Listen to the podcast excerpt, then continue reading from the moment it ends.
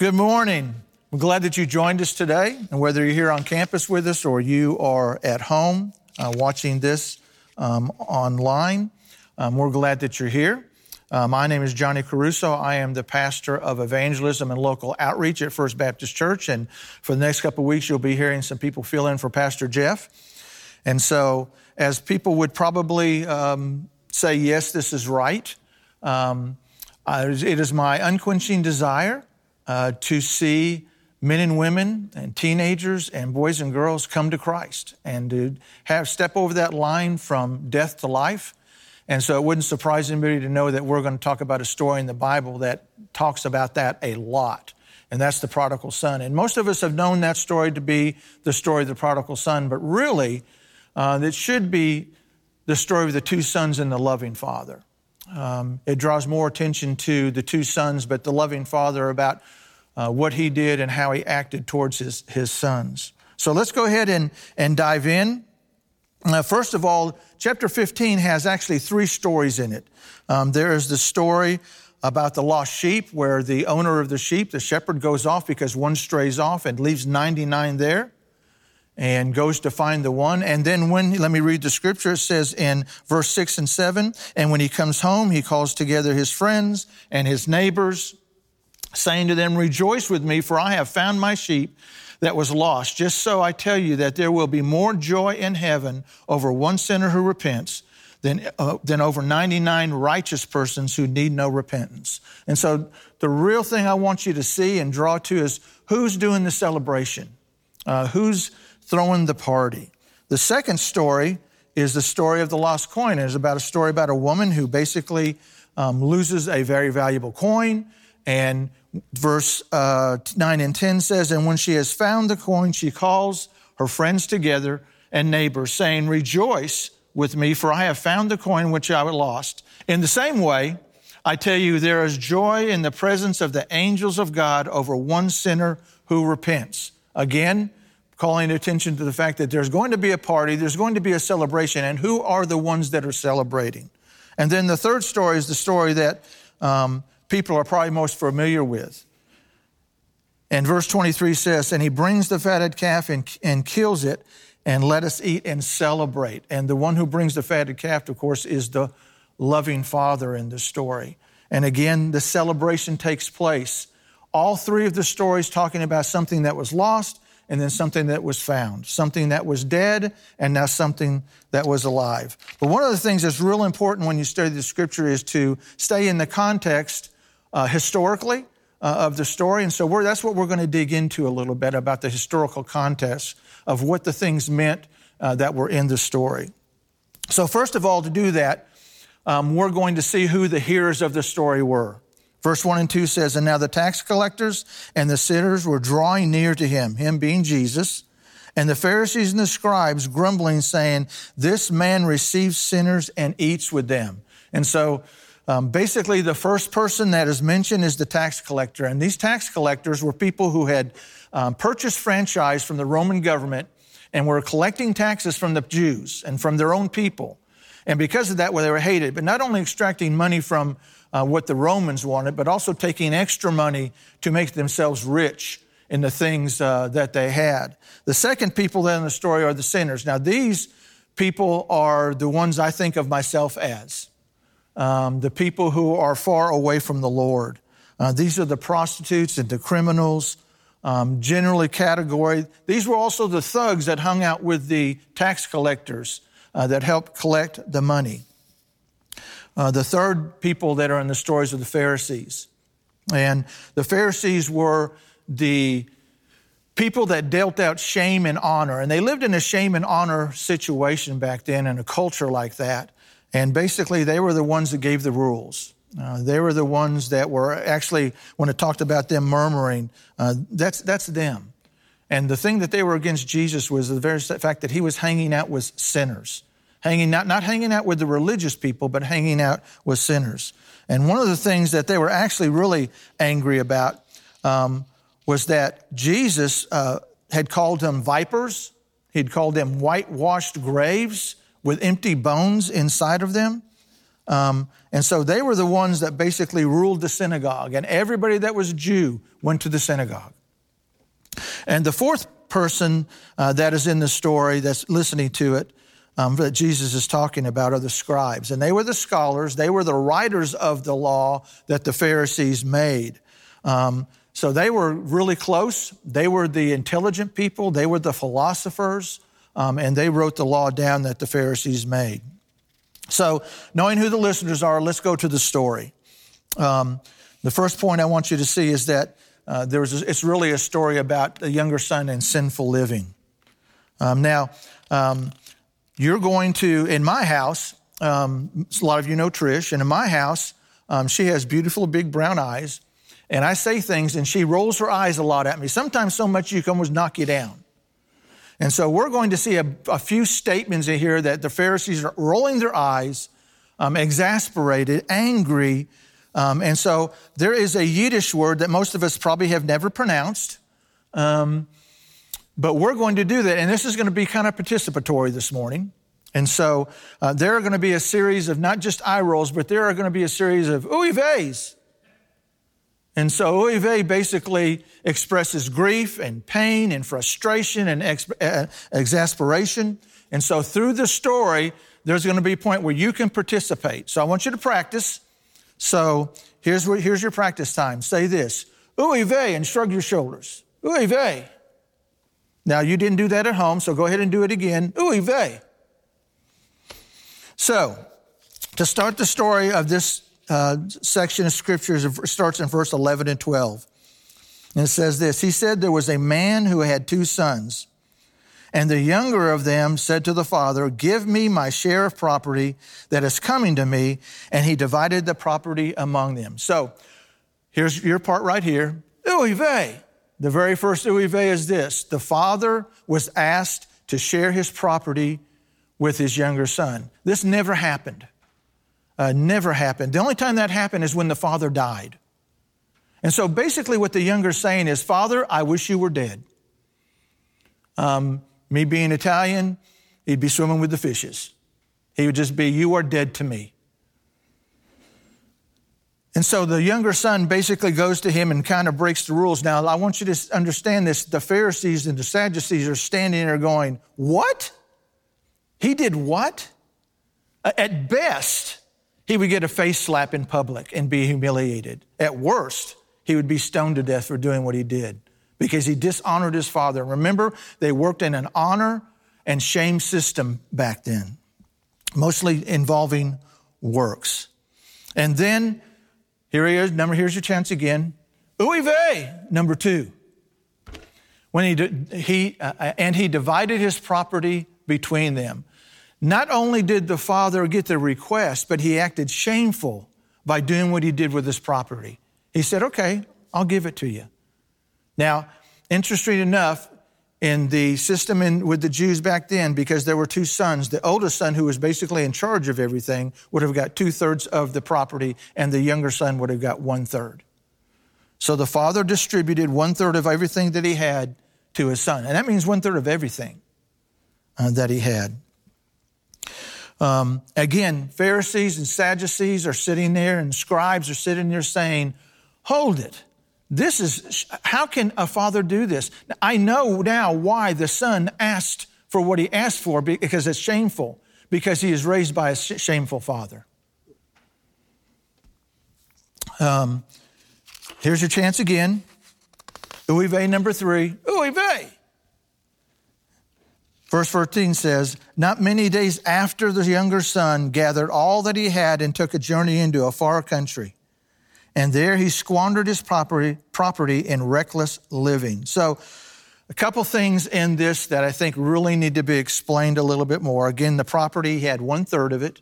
But in order for him to do what he did, it says he gathered all that he had. In order for him to do that, he had to find somebody that would buy the uh, estate that he got, the one third, that would not receive the estate until the father died.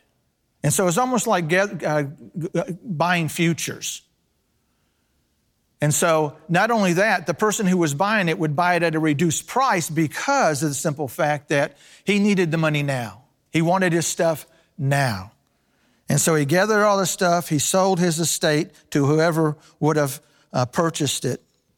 And I think this is interesting because the tax collectors and the sinners in the crowd that are listening to this story right now, the irreligious, the rebellious, the immoral sinner, they really started to relate to this story. And that's why Jesus told those stories. So the listeners would hear with their ears, their spirit ears, and hear and hopefully come to a saving knowledge of Him. Um, verse 14 through 16, and when he spent everything, a famine arose in the country. I want to stop right there.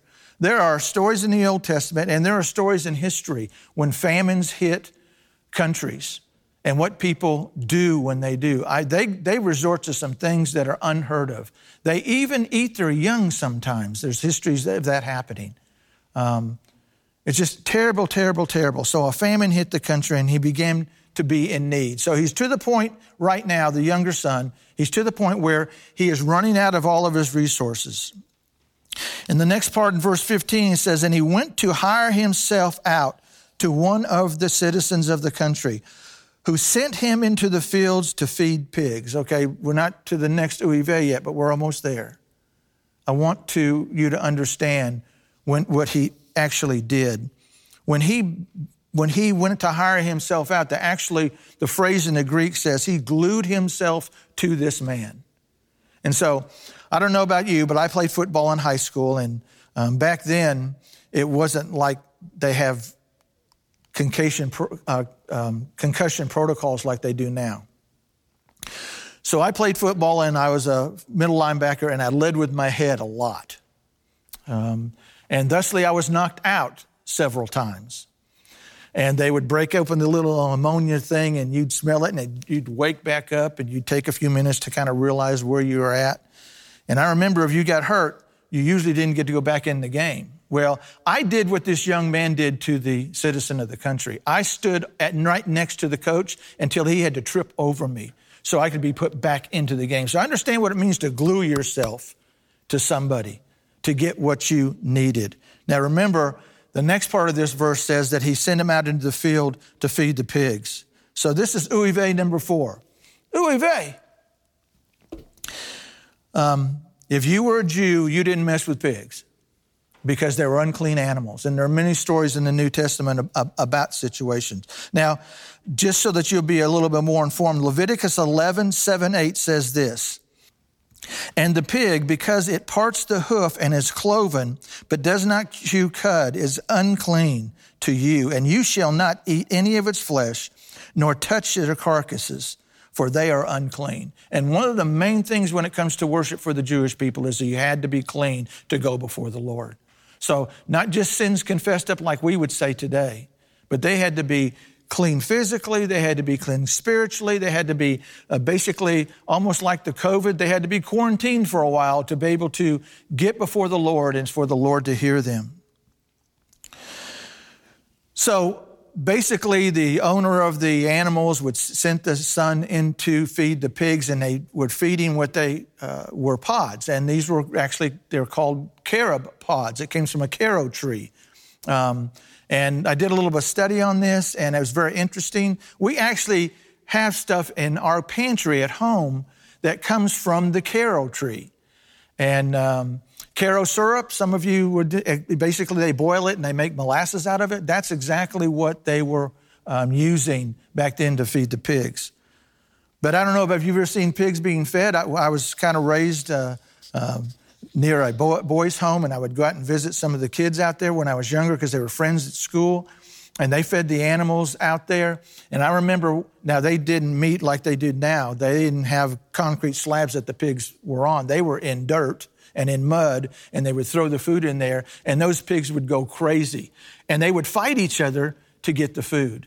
So this young man, who's not used to this kind of living, remember, is basically trying to fight these pigs for the food. Verse 16 says, And he longed to feed with the pods that the pigs ate, and no one gave him anything. It's interesting that when you run out of resources, you run out of friends. That's basically how the world works. When you run out of things that you can give other people, they quickly disappear. Some of you, not being raised as a Christ follower from a child, would recognize those kind of things as you grew up. So the next thing I want to move to, and this is actually a break in the story because it kind of changes a little bit. Same character, the young man, but he moves to a place of brokenness and repentance. Um, we all are broken before Christ. We all live in a lost world, and this young man did also. Verse 17 says, But when he came to himself, he said, How many of my father's hired servants have more than enough bread? But I perish here with hunger. I shall rise and go to the Father, and I will say to him, Father, I have sinned against heaven and before you, and am no longer worthy to be called your son. Treat me as one of your hired servants. And he arose and came to his father, but while he was still a long way off, his father saw him and felt compassion and ran and embraced him and kissed him. So there's a lot of things in those verses right there that I want to break down for you. Number one, I think it's interesting that when he came to the end of himself, he remembered what happened to him in the past. He remembered that he had a father that loved him with all his heart. And he remembered how gracious and how um, generous he was because even the hired men, which he was actually being at the time, even the hired men, not only the hired men are basically day workers, and there's stories about day workers in the New Testament. And basically, they would get their pay that day. And there's actually a law in the Old Testament that you had to pay them on that day because that's how they fed their families and that's how they fed themselves. And not only did they have enough money to buy bread, but they had enough money to buy more than they needed. And so you know the father was very, very, very generous. Um, the hired hand, I don't know if you've ever been on a mission trip, but we've been to a, a lot of different countries. And there was always a section in the city where the men who wanted to work stayed, whether it was a corner or a grocery store or a quick mart or um, some kind of bodega there in, in, in, South America. And they would be there and they know the, the construction people and the uh, people who own businesses knew that's where they were. And they would go and pick them up in the morning, hire them out for the day, and come back. And they would pay them. And so, much like that, and the son basically starts this soliloquy of, of statements in his head and starts to talk to himself and actually starts to practice what he's going to tell his father when he comes to him because he's had enough. I remember, and I don't remember who said it, but I remember it was a, a statement that was from Popeye the Sailor Man from the cartoon. And when he would have enough and Bluto would beat him up and olive, Olive Oyl be tied up with ropes, he says, This is all I can stand. I can't stand no more. And that's exactly where the young man was. I can't do this any longer. I'm at the end of my rope. Um, he was destitute, he was living in a famine, and he was dying of hunger. And um, so he basically gets up, doesn't have very much of anything because he's working with the pigs, and he starts to head home. Um, and when he heads home, he says this also in this scripture, which I think is really, really important. Father, I have sinned against heaven and before you. And there's an Old Testament scripture in Ezra that basically speaks to that point. And it says, Oh God, I am ashamed and embarrassed to lift up my face to thee. My God, for, my, for our iniquities have risen above the heads and our guilt has grown even to the heavens. And basically, what that's saying here is using the same words in the Greek here. It's talking about that I have sinned and my sin has been built up all the way to heaven to where now God recognizes me and recognizes my sin. And then all of a sudden, the Father enters the picture, not just in thought, but also um, in, in person. Verse 20 says, And he arose and came to his father, but while he was a long way off, his father saw him and felt compassion and ran and embraced and kissed him. Great, great, great story. Great, great part of the story. But I, in my imagination, and I see cartoons a lot in my head when I read the scripture, see pictures and stuff, I can imagine the father sitting on the front porch not a younger man, but probably an older man, sitting on the front porch in his rocking chair every day, just seeing if he could see his son on the road coming home, returning home. Now, I, this brings up some really, really tender spots even in my own heart. Um, some, of us, some of you and, some, and I also um, have children that are wayward and they're not following Christ. And they're living a far away from God in a far country. And every day I wake up in the morning and I pray that I could see my child coming home. And the scripture says, and while he was a long way off, so this older man probably had some pretty good eyesight because in my mind I picture this. There is the huge mansion or a huge house on top of the hill, and right below there is the village because that's usually what happened. The houses. I don't know if you ever saw Downton Abbey, but that's what they thought they, they were for. They thought that they were existed to basically hire people out in the city to serve them. And just like that, the house on the hill, the village down below, and somewhere past that is when the sun appears on the road. Now, this is another uive, so let's do this. Uive!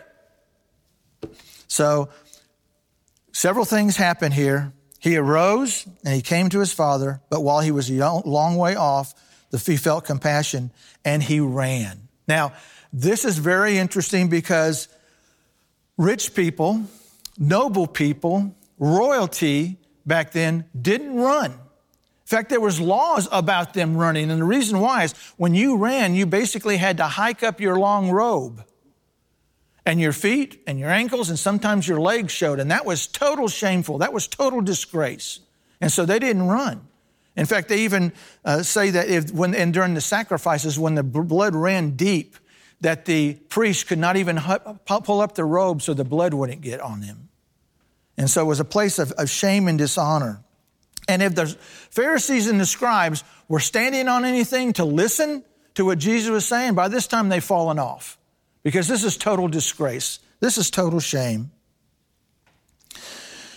And so, why did he do this? I, and I've, I have looked at this and looked at this and looked at this, and I compared the loving Father to the Heavenly Father, and I've come to this conclusion. The reason he did it is so that he could run out of the house, run down the road, run through the village, and meet the son to do what he did next. He embraced him. And basically, the reason he did that is to save him from the shame and the disgrace and the dishonor and the mocking that he would have to take when he came into the city. Normally, what would happen is a, a son would rebel like that. If the son did come home, what he would do is he would come back and he would sit in the, in the town for three or four days, people throwing things at him, people cursing at him, people saying shameful things to him, um, insulting him. And then three or four days later, maybe, when the father felt good about what he was doing, he would allow the son to come back up to the house, and then he would allow the son to speak. And doesn't mean that he would be reconciled. It just means he made an effort to be reconciled. He would then be hired out as the man's servant just like the, the, the, uh, the father's servants in the story. And then, if he would save enough money that would take decades and decades to do to repay the restitution for the, the estate that he had taken and wasted, then maybe the father would reconcile him back into the family. So he embraces him. Now, I don't know about you. On COVID, I've not embraced anybody but my wife. Um, and I'm getting pretty sick and tired of it. But bottom line is, he ran, and I mean, he, the word ran here means sprinted, and he sprinted and he grabbed a hold of his son and he embraced him. And it wasn't a little bro hug, okay? It wasn't one of those. It was an embrace. He grabbed a hold of him like he hadn't seen him in years, which is probably true. And then the next thing was even more disgraceful, and yet it had some symbolism he started to kiss him. And he didn't just kiss him on the cheek or kiss him on the side of the mouth, or he kissed him on the forehead and on the head and on the ears and on the chin and on the cheek. He kissed him all over. And the reason why is the townspeople were watching this. And by him doing what he did, he was causing all the shame to come on the father himself rather than the son who was rebellious because the son was coming home. It's kind of like what Jesus did.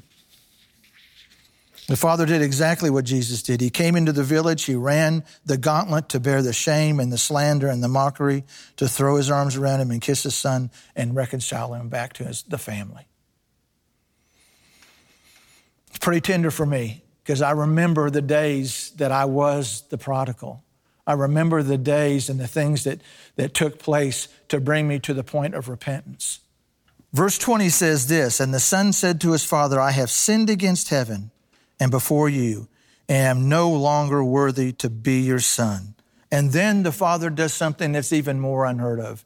He cuts his speech short, something he had practiced all the way as he is traveling home. He cut it short. And the reason why is because basically the father had cut it short because the simple fact that forgiveness is forgiveness, grace is grace.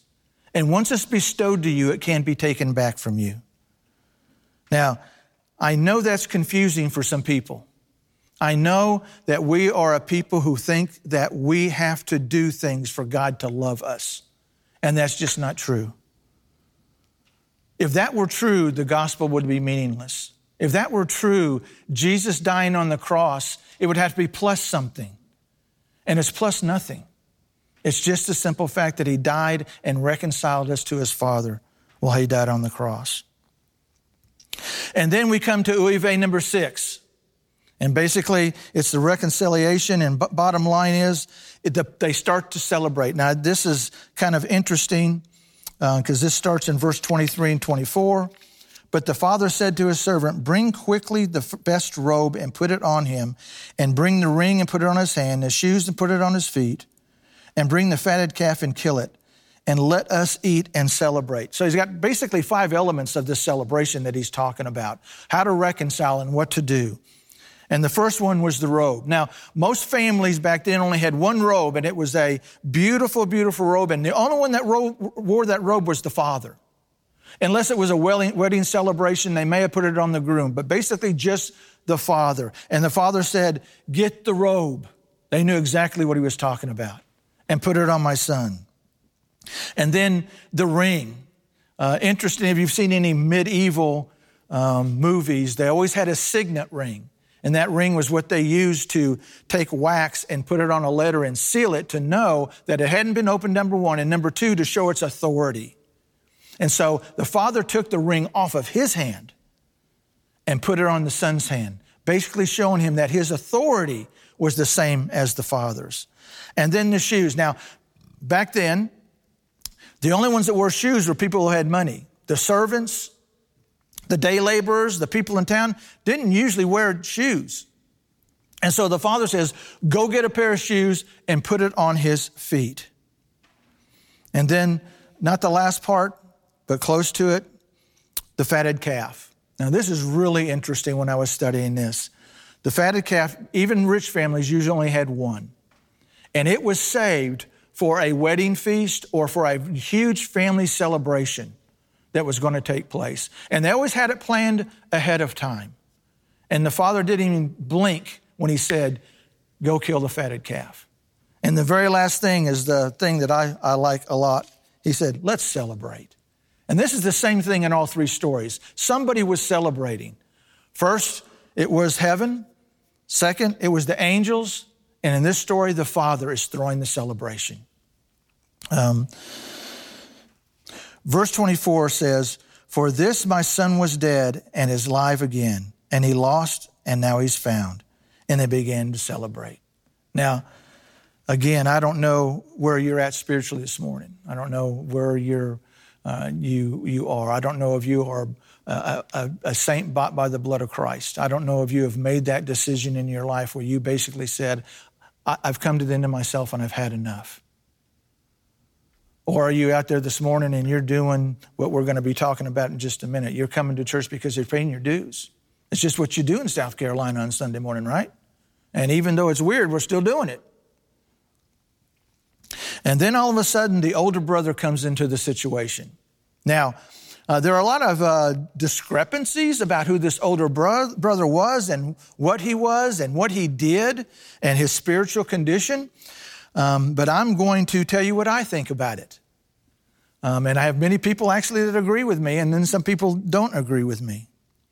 But basically, verse 25 says, And now his older brother was in the field, and he came and drew near to the house and heard the music and dancing. Now, this only goes to the fact that the father must have had a huge estate because the, fa- the brother was far enough off where he didn't hear the celebration.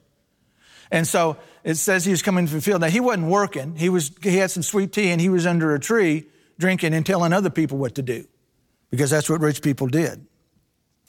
In verse 25, at the end of that verse, in verse 26, saying, He came to the house and heard the music and the dancing. And he called one of the servants and asked what these things meant.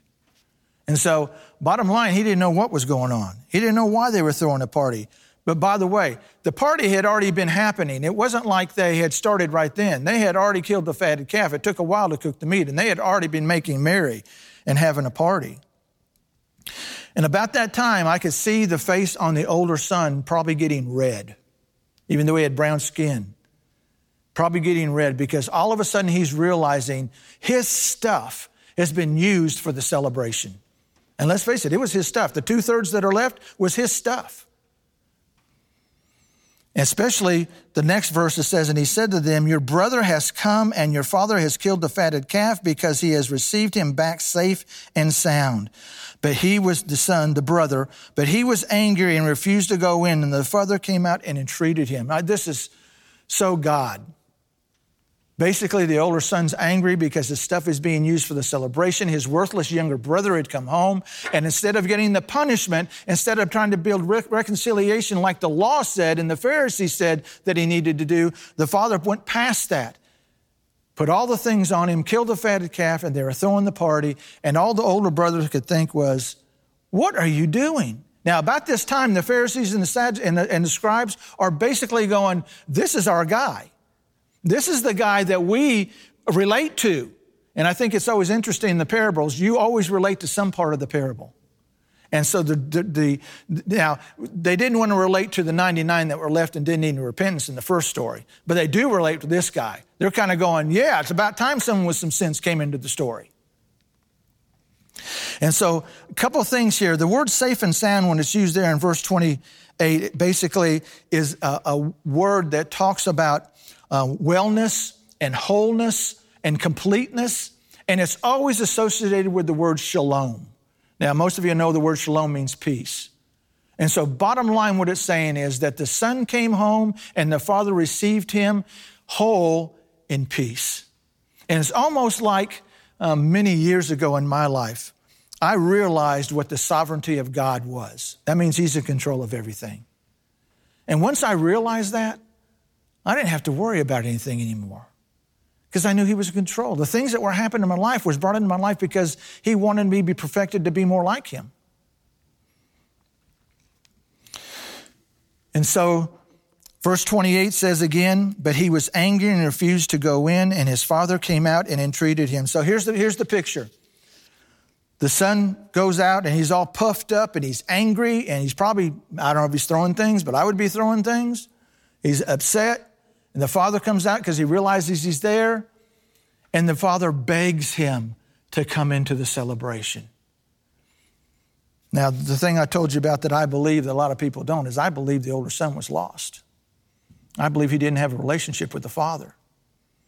If he had had a relationship with the father, the minute the younger son showed up, he not only would have did all those things that he did for the younger son, but he'd have sent somebody to the field to get the older brother. So the older, and when the older brother came, he would run into the house and he would embrace his father and embrace his younger brother.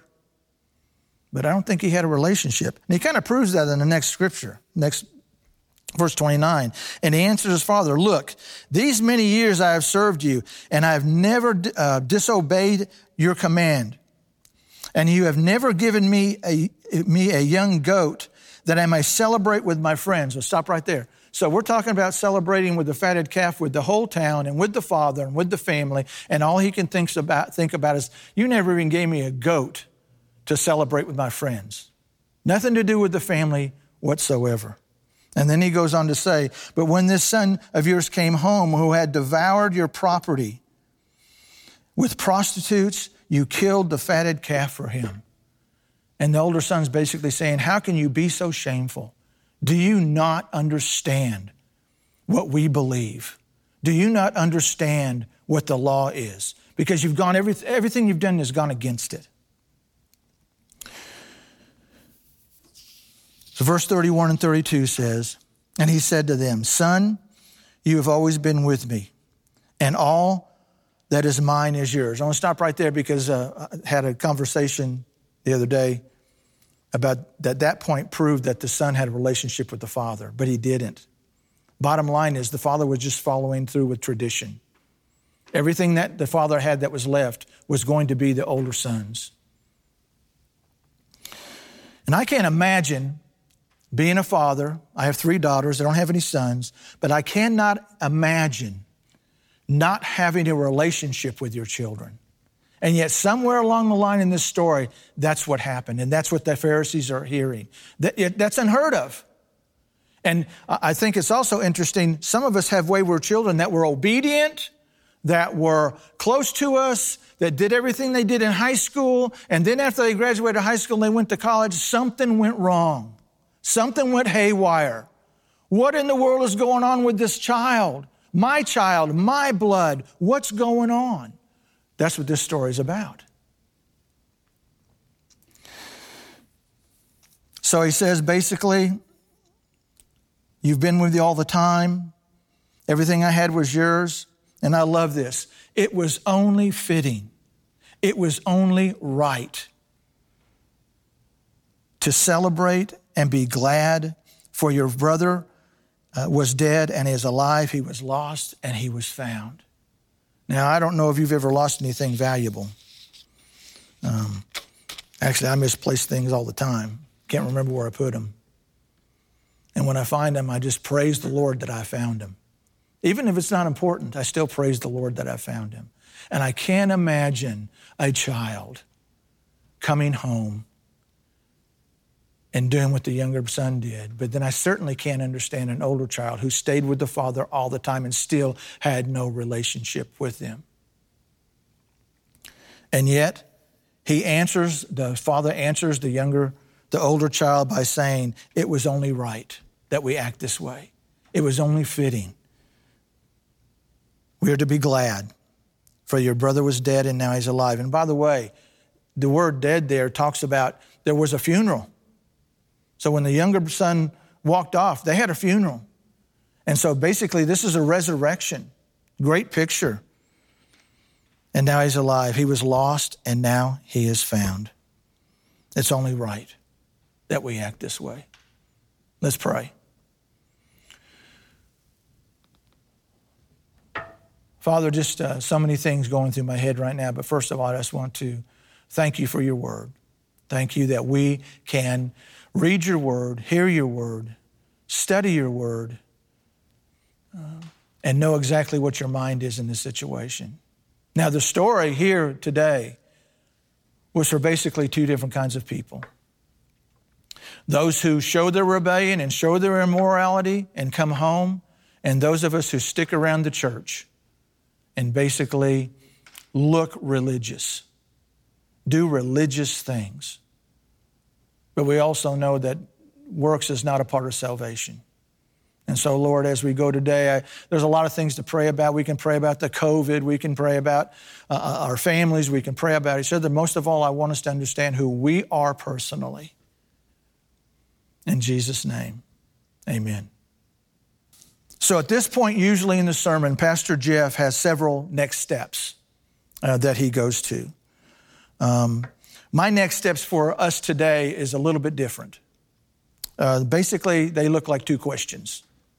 Question number one Do you relate with the younger son who came to the end of himself, the end of his provisions, the end of his friends, realizing that he needed help from a heavenly father to reconcile himself to God, a changed life?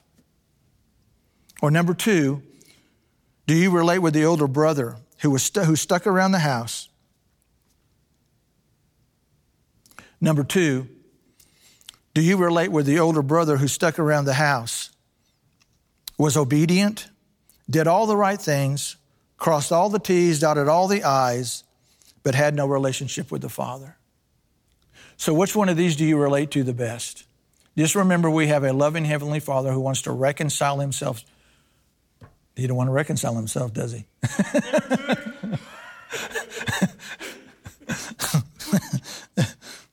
So, which one of these brothers do you relate with? Just remember we have a loving Heavenly Father that wants to reconcile us to Himself so that we could live in His forever family.